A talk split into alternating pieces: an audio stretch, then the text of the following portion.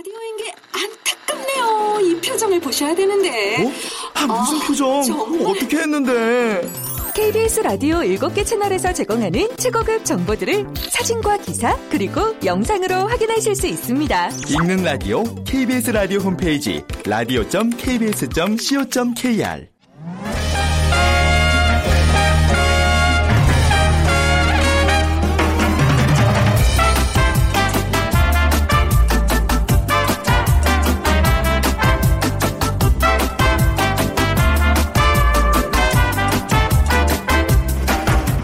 안녕하세요. 빅데이터로 보는 세상 아나운서 최현정입니다. 최근 소비시장의 주요 키워드가 가성비가 아닐까 싶어요. 저희 프로그램을 통해서도 여러 차례 가격 대비 성능의 의미를 나타내는 신조어 가성비에 대한 얘기 전해드렸는데요. 실제로 소셜 네트워크 서비스에도 큰 로고가 찍힌 명품보다는 개성 있는 자신의 소품 사진을 올리는 사람들이 늘고 있다고 합니다. 경기 불황의 여파도 있겠지만 그 뒤에는 개성의 시대라는 점도 중요한 이유가 되고 있습니다. 현대인들은 자신을 드러내기를 즐기지만 그 누구와도 획일화되기를 원치 않다 보니까 개성시대 또 한정판에 대한 인기가 높아지고 있는데요. 자, 잠시 후 빅데이터가 알려주는 이공삼공 핫트렌드 한정판에 대해서 빅데이터로 분석해드리고요. 어, 그리고 세상의 모든 빅데이터 시간에는요. 최근 주요 이슈 중 하나인 빅데이터와 규제 개혁에 대해서 얘기 나눠보겠습니다. 자, 오늘 빅퀴즈 먼저 드리면요. 이공삼공 세대들 중에 이런 분들 많으실 것 같은데 온라인 동영상 방송 공유 서비스를 직접 만든 동영, 공유 서비스에 직접 만든 동영상을 올리는 일 인 제작자들이 요즘 늘고 있습니다. 이런 일 인 제작자들을 말하는 신조어를 맞춰주시면 되는데요. 공중파 방송에서는 다루지 않는 소재를 활용하고요. 채팅과 댓글을 통해 시청자들과 실시간 소통하고 있습니다. 음, 시청자들은 컨텐츠를 함께 만들어간다고 느끼고 또 관심을 보이는데요. 자, 스스로 셀프 미디어를 만든다는 의미를 담고 있는 신조어 맞춰주시면 됩니다. 일 번 셀프 서비스, 이 번 셀프, 셀프 웨딩족, 삼 번 셀 미디어, 사 번 케이블 티비족 중에 고르셔서 네, 여러분들의 다양한 의견과 함께 보내주세요. 오늘 당첨되신 분께는 삼만 원 상당의 문화상품권 드립니다. 휴대전화 문자메시지 지역번호 없이 샵 구칠삼공이고요. 짧은 글은 오십 원, 긴 글은 백 원의 정보 이용료가 부과됩니다.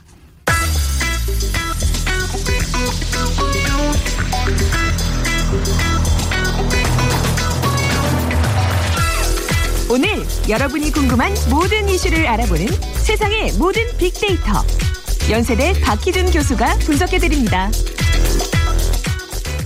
네, 연세대학교 정보산업공학과 박희준 교수 나오셨습니다. 안녕하세요. 네, 안녕하십니까. 네.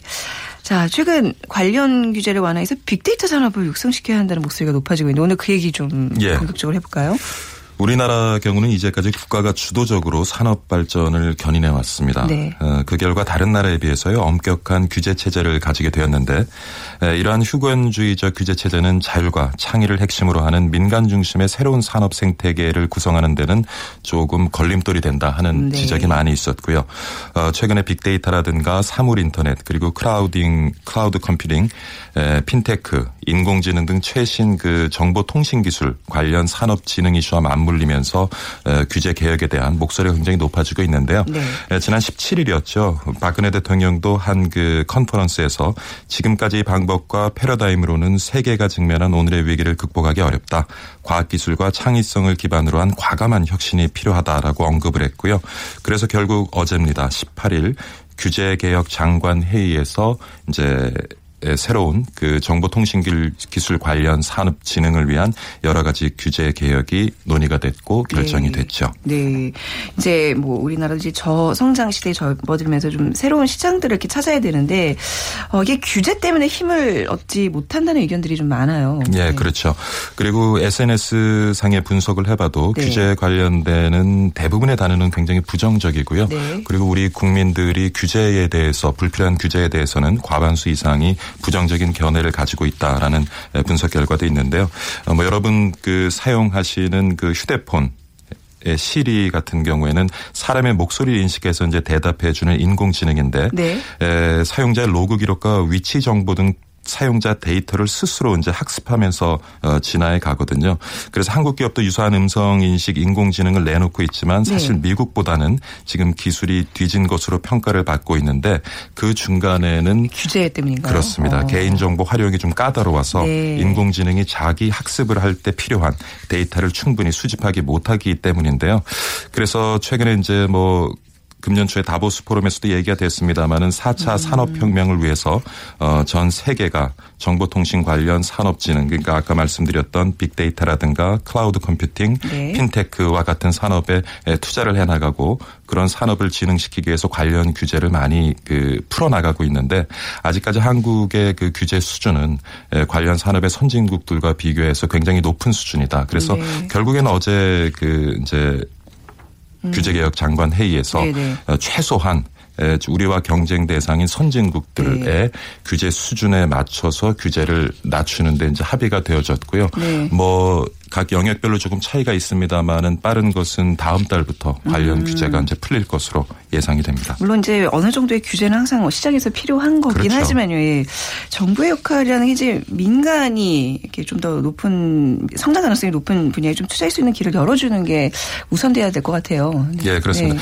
네. 에, 뭐 정부가 주도하는 국내 인공지능 분야 기술 투자에 앞서 빅데이터 확보와 관련 규제 개혁이 네. 우선시 되어야 한다는 지적이 많이 나오고 있습니다. 지난번에 그 이세돌 구단과 알파고의 대국 이후에 정부가 관련 산업을 진흥시키기 위해서 여러 가지 이제 투자 계획들을 밝히기도 했는데요. 네. 하지만은 그 관련 규제가 일단은 수정 보완이 되지 않으면 사실 제대로 된 시장이 만들어지기가 힘들거든요. 그러니까 기업의 입장에서도 관련 산업에 투자를 했지만 그 투자를 회수할 수 있는 시장이 만들어지지 않으면 뭐 많은 기업이 투자를 망설일 수밖에 없는 그런 음. 상황이기 때문에 하여튼 이번 기회에 굉장히 그 제대로 된 방향에서 규제의 개혁이 이루어졌다고 보고요. 네. 어, 지금 뭐 정부도 어, 향후 오 년간 지능정보 산업 발전 전략을 수립해서 이제 정부가 일조 원을 투자를 하고 민간에서 이조 오천억 원을 투자해서 삼조 오천억 원을 이제 관련 산업에 투자할 것이다라는 이제 야심찬 계획을 내놓고 있는데 네. 그러한 투자가 성 성과를 만들어내기 위해서는 에, 앞서 말씀하신 것처럼 그런 이제 규제. 들이 음. 풀리는 것이 굉장히 바람직하다고 볼 수가 있겠죠. 빅데이터 관련 이제 프로그램을 진행해 오면서도 이렇게 빅데이터 산업에 걸림돌이 되는 규제가 많다는 거를 이제 오늘 좀 이렇게 설명을 듣고 있는데 어떤 규제들이 있는 거예요, 구체적으로? 사실은 뭐 빅데이터 확보를 네. 저해하는 요인으로서는 개인정보 수집 분야의 엄격한 사전 규제가 가장 문제인 아, 것 같고요. 개인정보. 예, 그리고 공공 영역에서 만들어지는 많은 그 데이터들이 충분히 민간이 원하는 수준에서 공개가 되지 못하고 있다는 것이 문제입니다. 네. 사실 그 공공 영역에서도 굉장히 많은 그 양질의 데이터들이 많이 만들어지고 있는데 그것이 그 데이터를 만들어내고 수집하고 보관하는 그 정부 부처에 따라서 다른 그 데이터의 포맷을 가지고 있거든요. 그래서 사용자가 원하는 공공영역의 데이터를 사용하는 데 있어서는 굉장히 좀 어려운 점이 있고요. 음, 네. 또 굉장히 가치가 높은 데이터에 대해서는 여전히 아직도 유료로 서비스를 하기 때문에 네. 이번 그 빅데이터 관련된 규제 개혁에 포함된 내용 중에 하나가 앞으로는 보다 공공영역에서 발생한 데이터를 적극적으로 민간이 음. 활용할 수 있도록 제공을 네. 하겠다는 내용이 담겨져 있고요. 네. 이제 얼핏 들어도 이제 개인정보 이 공개법이 완화가 된다면 뭐 이런 식으로 이제 빅데이터 관련 이제 규제들 중에 하나잖아요. 네. 네. 이게 사실 또 다른 사회 갈등이 그렇죠. 그리고 사실은 네. 또 하나 더 말씀드릴 네. 것이 그런 이제 공공정보의 개방도 있겠지만은 네. 우리나라 개인정보 보호 규제가 다른 나라에 비해서 좀 다소 엄격한 면이 많아요. 네. 그래서 이번에도 사실 그 개인정보 보호 관련 관련 법을 어떻게 해석할지에 대한 음. 이제 가이드라인을 네. 새로 제정을 해서 유월 달에 내놓기로 했는데 요거 이제 개인정보 보호법을 어, 사용 주체에 따라서 다르게 해석을 한다는 거죠. 그래서 거기에 혼란이 있고 왜냐하면은 사실은 뭐 지난 수년 동안 우리 사회 많은 그 정보가 유출돼서 네, 많은 피해자들이 됐죠. 생겨나기도 예. 했고요. 어떤 그런 부분에 대해서 사실은 그 관련 부처도 어떻게 보면 겁을 먹고 있는 거죠. 음. 그래서 되도록이면 보수적으로 우리가 가지고 있는 개인정보보호법을 해석을 해서 네. 그걸 실행을 하기 때문에 사실 그게 이제 관련 산업들이 일으키는데 걸림돌이 되어졌는데 네. 그래서 좀 더 덜 보수적으로 적극적으로 데이터가 활용될 수 있도록 그 관련 법을 네. 해석을 하고 그 가이드라인은 이제 유월 달에 내놓을 예정입니다. 예정입니다. 네. 근데 사실 이제 뭐 개인 정보 뭐 공개법도 완화가 되고 이제 뭐 공공 그런 정보도 이제 완화가 되고 이게 뭐 그냥 얼핏 이렇게 듣기에는 굉장히 이제 빅데이터 관련된 산업이 굉장히 예. 좀 자유로워질 수 있다. 우리 사실 미래 자원이라고 불리는 빅데이터잖아요. 예. 근데 이제 뭐 우려되는 부분도 분명히 있습니다. 좀 마지막으로 어떻게 좀 생각하시는지. 네. 그렇죠. 에, 사실 그 개인정보 보호법 을 우리가 잘 지켜야 돼요. 왜냐하면 네. 중요한 것은 뭐냐면 빅데이터 관련 산업의 진흥도 굉장히 중요한 문제지만 네. 그러한 산업이 진흥되는 과정에서 어, 불필요한 또 사회적 갈등 결국에는 에, 그러니까 우리의 정보가 사용되어져서 그것이 활용됨으로써 우리가 얻을 수 있는 효익도 있겠지만 네. 그 반대급부로 어, 또 우리가 만들어내는 정보가 악의적으로 사용되어져서 그렇죠. 우리한테 또 피해를 줄 수 있는 부분도 분명히 있거든요. 네. 그래서 중요한 것은 에, 개인정보 보호 관련된 이런 규제의 음. 문턱을 낮추는 것도 굉장히 중요하지만 그 규제를 낮추었을 때 그다음에 네. 뭐 관련해서 산업이 만들어지고 그 산업이 만들어지는 과정에서 우리 시장에서 불필요한 또 피해자가 생겨나지 않도록. 음. 그러니까 저는 그런 것 같아요. 지금까지는 우리가 사전 규제를 굉장히 중요시했는데, 그러니까 구더기 묻어서 장못 담그는 음, 경우가 네네. 굉장히 많았죠. 근데 이제 이것을 풀어주기 때문에 이제는 관련되는 산업에 대한 투자도 열심히 하고 산업을 일으키되 그렇지만은 그로 인해서 발생하는 어떤 피해에 대해서는 네. 확실하게 징벌적 배상 음. 체계를 마련해야 된다는 게 중요해요. 그러니까 미국이나 유럽 같은 경우에는 굉장히 우리보다는 규제 수준이 낮지만 네. 가지고 있는 규제를 어겨서 피해자들이 생겨날 경우에는 거기에는 굉장히 징, 아주 음. 천문학적인 징벌적 배상을 하도록 지금 아, 법이 그런가요? 만들어져 있는데 네.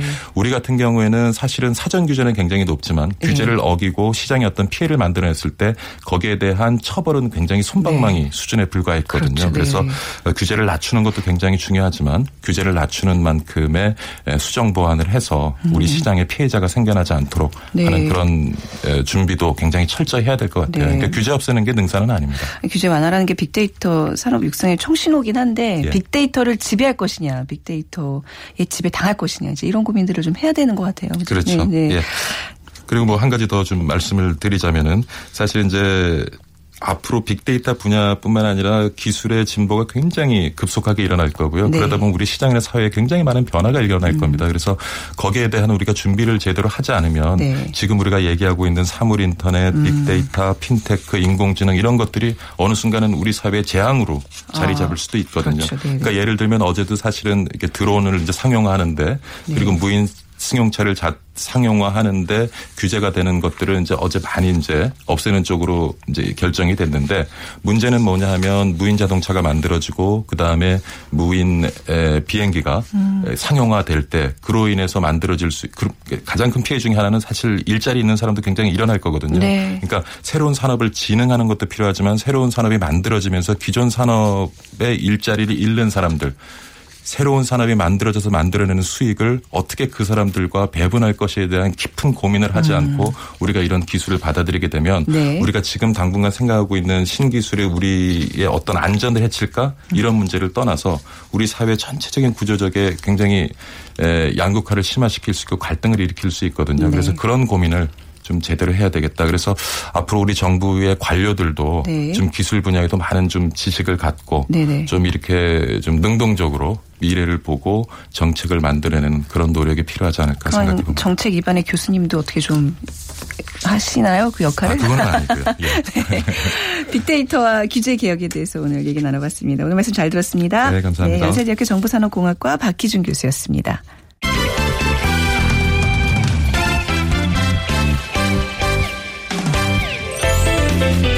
빅데이터가 알려주는 이공삼공 핫 트렌드. 빅커뮤니케이션 전민기 팀장이 분석해드립니다. 네, 빅커뮤니케이션 전민기 팀장 나오셨습니다. 안녕하세요. 네, 반갑습니다. 네, 오늘 빅퀴즈 부탁드릴게요. 네, 이공삼공 세대들 중에 이런 분들 많으실 것 같습니다. 이 온라인 동영상 방송 또 공유 서비스에 직접 만든 동영상을 올리는 일 인 제작자들이 최근 많이 늘었는데요. 오늘 빅퀴즈. 이런 일 인 제작가를 말하는 신조어를 맞춰주시면 됩니다. 네. 공중파 방송에서는 다루지 않는 소재를 활용하고 채팅과 댓글을 통해서 시청자들과 실시간으로 소통하고요. 시청자들은 콘텐츠를 함께 만들어간다고 느끼고 더 관심을 보입니다. 스스로 셀프 미디어를 만든다는 의미를 담고 있는 신조어는 무엇일까요? 일 번 셀프 서비스, 이 번 셀프 웨딩족, 삼 번 셀 미디어, 사 번 케이블 티비죠. 네, 셀프 미디어라는 이 단어 그냥 조금 생각해 보시면 쉽게 푸실 수 있을 것 같습니다. 자, 오늘 정답 휴대전화 문자메시지 지역번호 없이 샵 구칠삼공으로 보내주세요. 짧은 글은 오십 원, 긴 글은 백 원의 정보 이용료가 부과됩니다. 자, 오늘 전민기 팀장과 함께 얘기 나눌 주제는 한정판이에요. 네. 한정판, 뭐 우리가 흔히 이제 실생활에서 많이 접하는 예, 단어인데 네. 무엇인지 좀 정의부터 내려볼까요? 네, 요즘 이제 현대 사회가 남들과 다른 것을 좀 자주 추구하는 그런 사회가 됐습니다. 네. 개성과 차별화를 좀 강조하는 그런 시대인데 남들과 다른 자신만의 색깔을 추구하려는 그런 사람들의 심리를 이용해서 획일화된 대량 생산 체제 다품종 소량 생산이라고 네. 할 수가 있겠죠.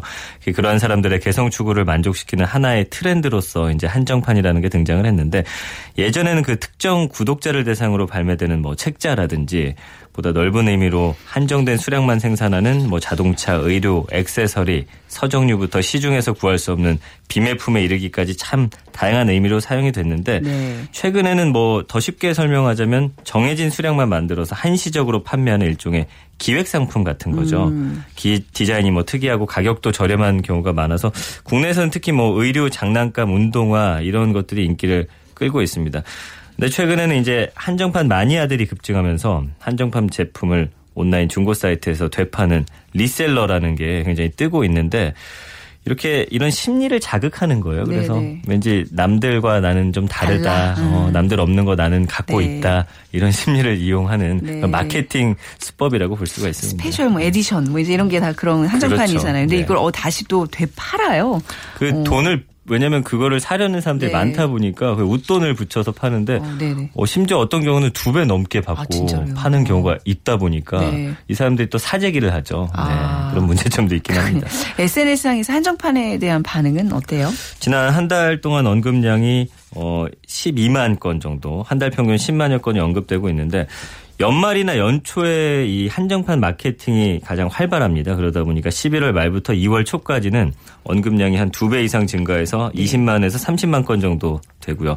어, 관심을 많이 받고 인기 있는 제품이 판매되는 그런 시기에도 한정판이라는 단어가 쭉 올라갑니다. 네. 한정판에 대한 광고는 주로 뭐 에스엔에스를 통해 이루어지기 때문에 아무래도 이제 에스엔에스에서 언급량이 늘어날 수밖에 없는 거고요.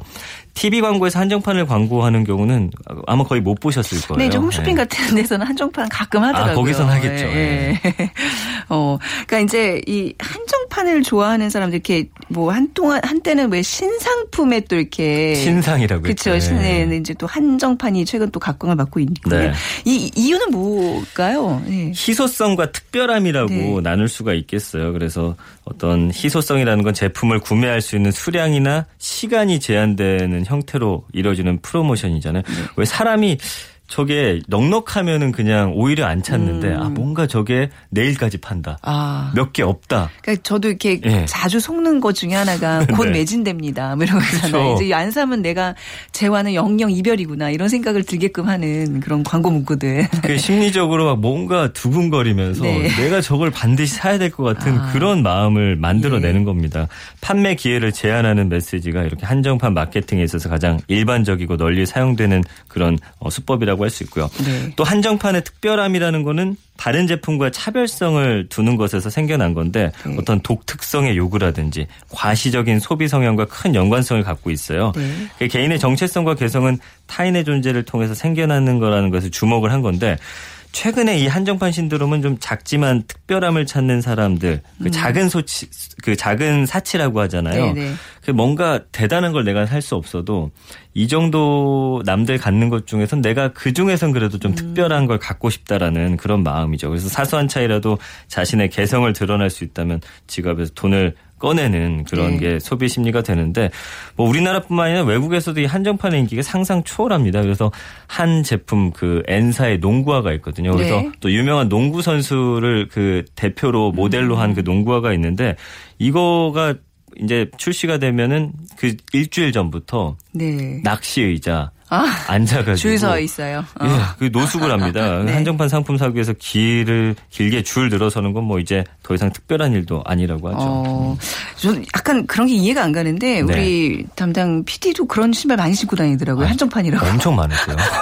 갖고 싶은 게 좀 그러니까 있어요. 예, 한정판을 좋아하는 사람들이 심리를 오늘 좀, 좀 예. 이렇게 더 자세히 들여다봐야 될 것 같아요. 근데 알겠습니다. 특히 어떤 제품들이 이렇게 한정판으로 인기를 끌고 있어요? 일단 피규어 굉장히 아, 인기 있어요. 한정판 예. 같은 경우는 뭐 수백만 원에서 수천만 원 호가는 것도 네, 우리가 있어요. 전에 살폈던 키덜트족들과 또 좀 맞물려 그렇죠. 있는 키덜트족들이 네. 아주 그냥 여기 열광을 하죠. 네. 일단 손에 넣기만 하면 가격이 더 올라갑니다. 네. 여자들의 또 워너비 상품은 그 H사의 백이 있어요. 이거는 아. 중고인데도 가격이 올라가는. 네, 전혀 감을 못 잡고 있어요. 저는. 네. 아, 아 그런 그렇군요. 게 있군요. 네. 남편분께 한번. 네.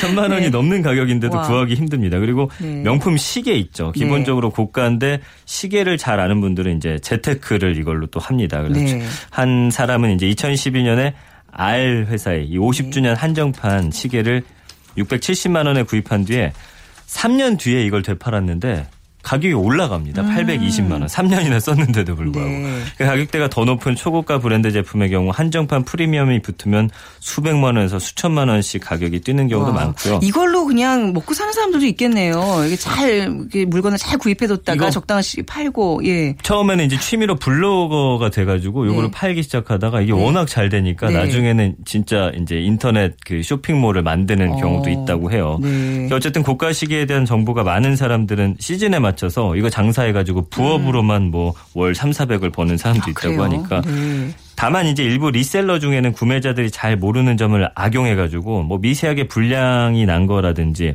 시계 속에 그 무브먼트라는 게 있거든요. 네. 이거 돌아가게 만드는 거 네. 그것만 가짜로 바꿔서 오. 파는 경우도 있다 보니까 좀 주의는 하셔야겠습니다. 시계까지는 그냥 뭐 중고 같은 거 구매하고 이런 건 좀 이해가 되는데 좀 운동화 네. 재테크하는 사람, 운동화를 이렇게 중고로 사는 사람이 약간 이해가 안 가요. 그렇죠. 네. 근데 운동화는 네. 이제 중고로는 안 팔리고요. 아 중고가 아니에요, 그거는. 요거는 똑같은 제품. 품을 예를 들면 아. 세 개를 삽니다. 그래서 네. 하나는 막 씻는 용, 아, 하나는 그렇군요. 뭐 특별한 자리 좀 깔끔하게 네. 씻는 용, 그리고 하나는 그냥 가지고 있다가 원래는 음. 소장용인데 네. 이제 뭔가 이거 말고 다른 걸 사야 되는데 돈이 없다. 오늘 이 주제는 네. 우리 김호상 피디를 여기 엠씨를 앉혀야 돼요. 아, 실착용, 예, 소장용 이렇게 네. 불린대요. 불린이 그렇죠. 너무 잘 알거든요. 지금. 맞습니다. 그래서 이게 돈이 부족할 때는 요거를 팔아서 어. 다른 걸 또 사는데 그걸 어. 이용하기도 음. 합니다. 그래서 한 브랜드가 있는데 네. 신발이 이게 이십오만 구천 원짜리인데 신발 하나 이십오만 구천 원이라고요? 운동화가 한정판이니까. 오. 근데 이거를 되팔 때 지금 워낙 인기 있다 보니까 구십만 원에 팔리는 아, 말도 안 돼요. 진짜로요? 있다고 합니다. 예. 아, 그러니까 진짜 이걸 잘 이용하면 충분히 어떤 생계 유지로도 네. 충분한 직업으로도 부업으로도 가능하겠네요.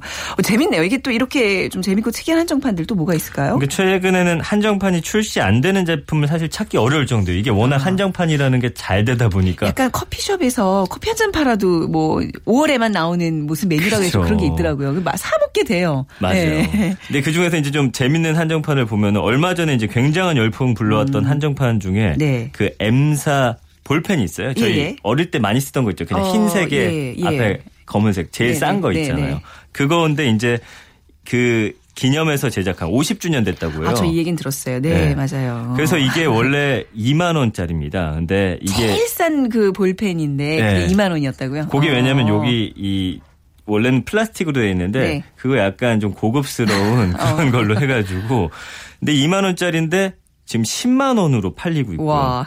십오만 원에 팔리기도 그거 그냥 하고. 일반 저기 문방구 가면 네. 한 뭐 오백 원도 네. 안 할걸요 아마? 그렇죠. 워낙 지금 열풍 불다 보니까 최고가가 무려 열다섯 배를 넘어서 네. 삼십삼만 구천 원에 지금 오. 팔린 게 기록이라고 합니다. 네. 이게 천구백육십삼 년에 출시된 볼펜인데 오십 년간 누적 판매량이 총 삼십육억 자루. 네. 국민 볼펜이죠. 그동안 음. 사실 이거는 잃어버려도 별로 신경도 안 쓰고 그랬던 네. 볼펜이잖아요. 어쨌든 사람들이 야, 저거 한정판 왜 사냐. 음. 어, 미리 좀 사놓을 걸 다양한 반응들이 있고요. 그다음에 요즘에 재밌는 게 그 어 비빔면 같은 게 있어요. 이렇게 네. 비벼서 집에서 끓여 먹는 건데 이것도 한정판이 나왔습니다. 음. 어, 이거는 이제 양을 좀 늘린 거예요. 왜 드셔보셨으면 알겠지만 네. 하나 좀 부족합니다. 그거 저희 집에 자주 먹는 게 한정판이었어요? 네. 일 점 오 배. 맞아요.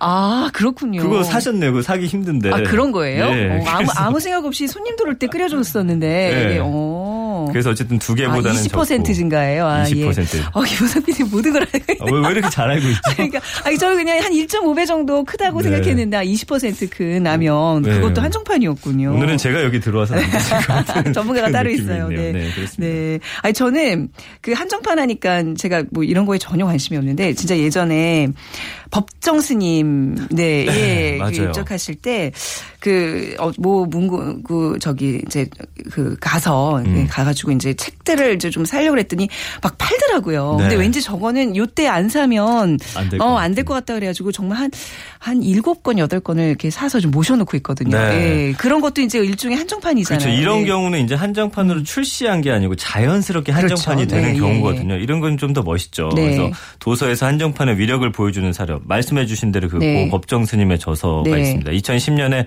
법정 스님이 입적하시면서 네. 책을 전부 절판하라고 어, 말씀을 하셨잖아요. 네, 그러니까 소비자들은 이거를 이제 한정판처럼 네. 받아들이게 됐는데 당시 이제 출판사상 처음으로 한 저자의 책이 베스트셀러 일 위에서 팔 위를 휩쓸었거든요. 네.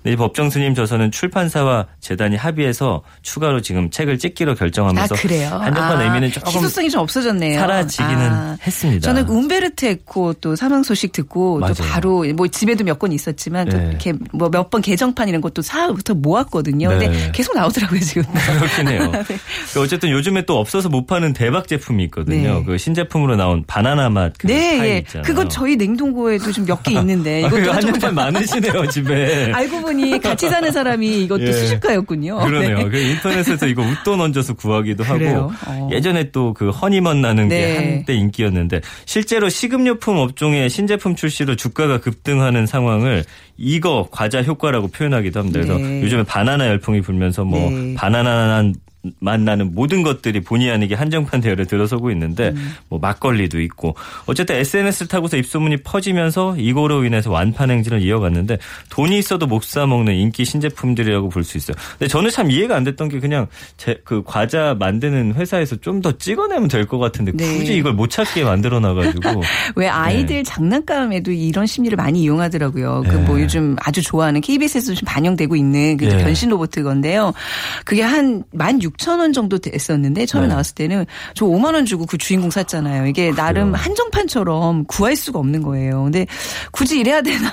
그, 그 이해가 좀 안 가긴 한데 어쨌든. 그렇죠. 근데 아무튼 네. 이게 사는 사람이 있다는 얘기잖아요. 맞습니다. 심지어는 이걸 이렇게 완전히 싹쓸이하는 그런 족들이 있죠. 야, 네. 디지털 허생족이라고 불립니다. 뭐라고요? 허생족. 아, 디지털, 디지털 허생족. 허생. 그래서 이게 아. 리셀러라고 더 많이 불리는 네. 사람들인데 연한 박전이 쓴 네, 그 허생전의 허생전. 주인공이 이런 걸 하잖아요. 네. 제품을 싹쓸이해서 비싼 가격으로 되파는 수법으로 네. 돈을 버는 건데 이 디지털 허생들은 어느새 유통구조의 한 축으로 자리를 잡고 있습니다. 근데 사실 유통 업체 입장에서는 좀 계륵과 같은 존재들이에요. 네. 이거 디지털 허생들의 싹쓸이가 매출에 도움은 되는데 유통 질서가 좀 엉키면서 일반 소비자의 구매 기회는 줄어들면서 음. 이 제품에 대한 좀 안 좋은 감정들이 올라오는 그렇죠. 거예요. 야, 예. 이렇게까지 이거를 우리가 음. 못 사야겠냐. 소비자 입장에서는 물건을 사기도 어렵고 가격까지 터무니없이 올라가는 게 문제죠. 네. 근데 이게 현행 제도로는 이 디지털 허생들을 강제로 디지털 막을 허생. 수가 없다고 합니다. 아, 또 새로운 예. 단어를 알았는 디지털 허생족들. 네. 근데 이게 뭐 오프라인 매장에서 대신 줄 서서 물건을 구입해 주는 알바까지 요즘 있다면서요. 그게 이제 사기가 힘드니까요. 음. 줄 서서 나는 진짜 열 시간은 못 있겠다. 네, 그런 네. 사람들이 있다 보니까 갖고 싶은 물건 사러 갈 시간 없고 귀찮다 보니까 이제 알바를 네. 쓰는데 네. 한정판 운동화 때문에 열 시간 넘게 매장 밖에서 기다려야 되는데 이 경우는 이 사람한테 총 이십칠만 원 보너스 이걸 사오면 육만 원 추가해갖고 이십칠만 원을 주면 이 사람들이 음. 대신 사다 준대요. 네. 그래서 기다린 시간과 장소에 따라서 급여도 좀 달라집니다. 네. 어쨌든 이런 알바가 지금 굉장히 인기를. 한정판이라는 게 그런 거 아니에요? 어머니가 물려주신 뭐 이불, 뭐 어. 남편이 처음 사줬던 내 생일 선물 그런 게 한정판이어야 되는데 이건 좀 굉장히 상업적으로 굉장히 네. 부정적인 면들이 좀 많네요. 이건 좀 우리가 우려해야 될 부분 아닌가요? 네. 맞습니다. 말해 주신 대로 이제 음. 무늬만 이제 한정판인 경우도 있고 리셀러 문제도 있고. 있고 한정판이 이제 남발되는 경우죠. 네. 워낙 한정판이 인기 있다고 하니까 수입 화장품 업체 중에서는 기존 그냥 인기 제품의 용량만 조금 늘려서 한정판으로 출시하기도 하고요. 최근에는 수입 화장품 찾는 이들이 줄어들다 보니까 이렇게 하는 거고. 네. 가격을 이제 올리기 위한 꼼수를 이제 패키지는 그대로인데 유명 연예인의 이름을 뭐 따거나 어. 디제이엠만 살짝 넣어가지고 이런 경우가 많습니다. 그래서 기업들의 한정 판매 마케팅에 현혹되기보다는 이게 자신에게 꼭 필요한 제품인지를 네. 잘 어, 현명하게. 그렇죠. 네, 현명한 소비. 네. 운동화 좀 그만 사 모으세요. 저기 앞에 계신 분. 저건 진짜 한정판이에요. 네. 알겠습니다. 오늘 한정판에 대한 얘기 잘 들었습니다. 빅커뮤니케이션 전민기 팀장이었습니다. 고맙습니다. 고맙습니다. 네. 오늘 빅퀴즈 정답은요. 셀 미디어입니다. 삼팔육육 님께서 네, 요즘 트렌드로 다양한 콘텐츠를 스스로 생산하고 소비하는 형태로 자리 잡고 있네요. 긍정적인 면도 있지만 경계해야 할 면도 부각되고 있는 만큼 방송에서 균형적인 시간으로 시각으로 접 접근해 주시기 부탁드립니다 하셨어요. 저희가 문화상품권 보내드리겠습니다. 어, 의견 내주셔서 감사하고요. 빅데이터로 보는 세상 오늘 방송 마무리하겠습니다. 내일 오전 열한 시 십 분에 다시 찾아뵙죠. 지금까지 아나운서 최현정이었습니다. 고맙습니다.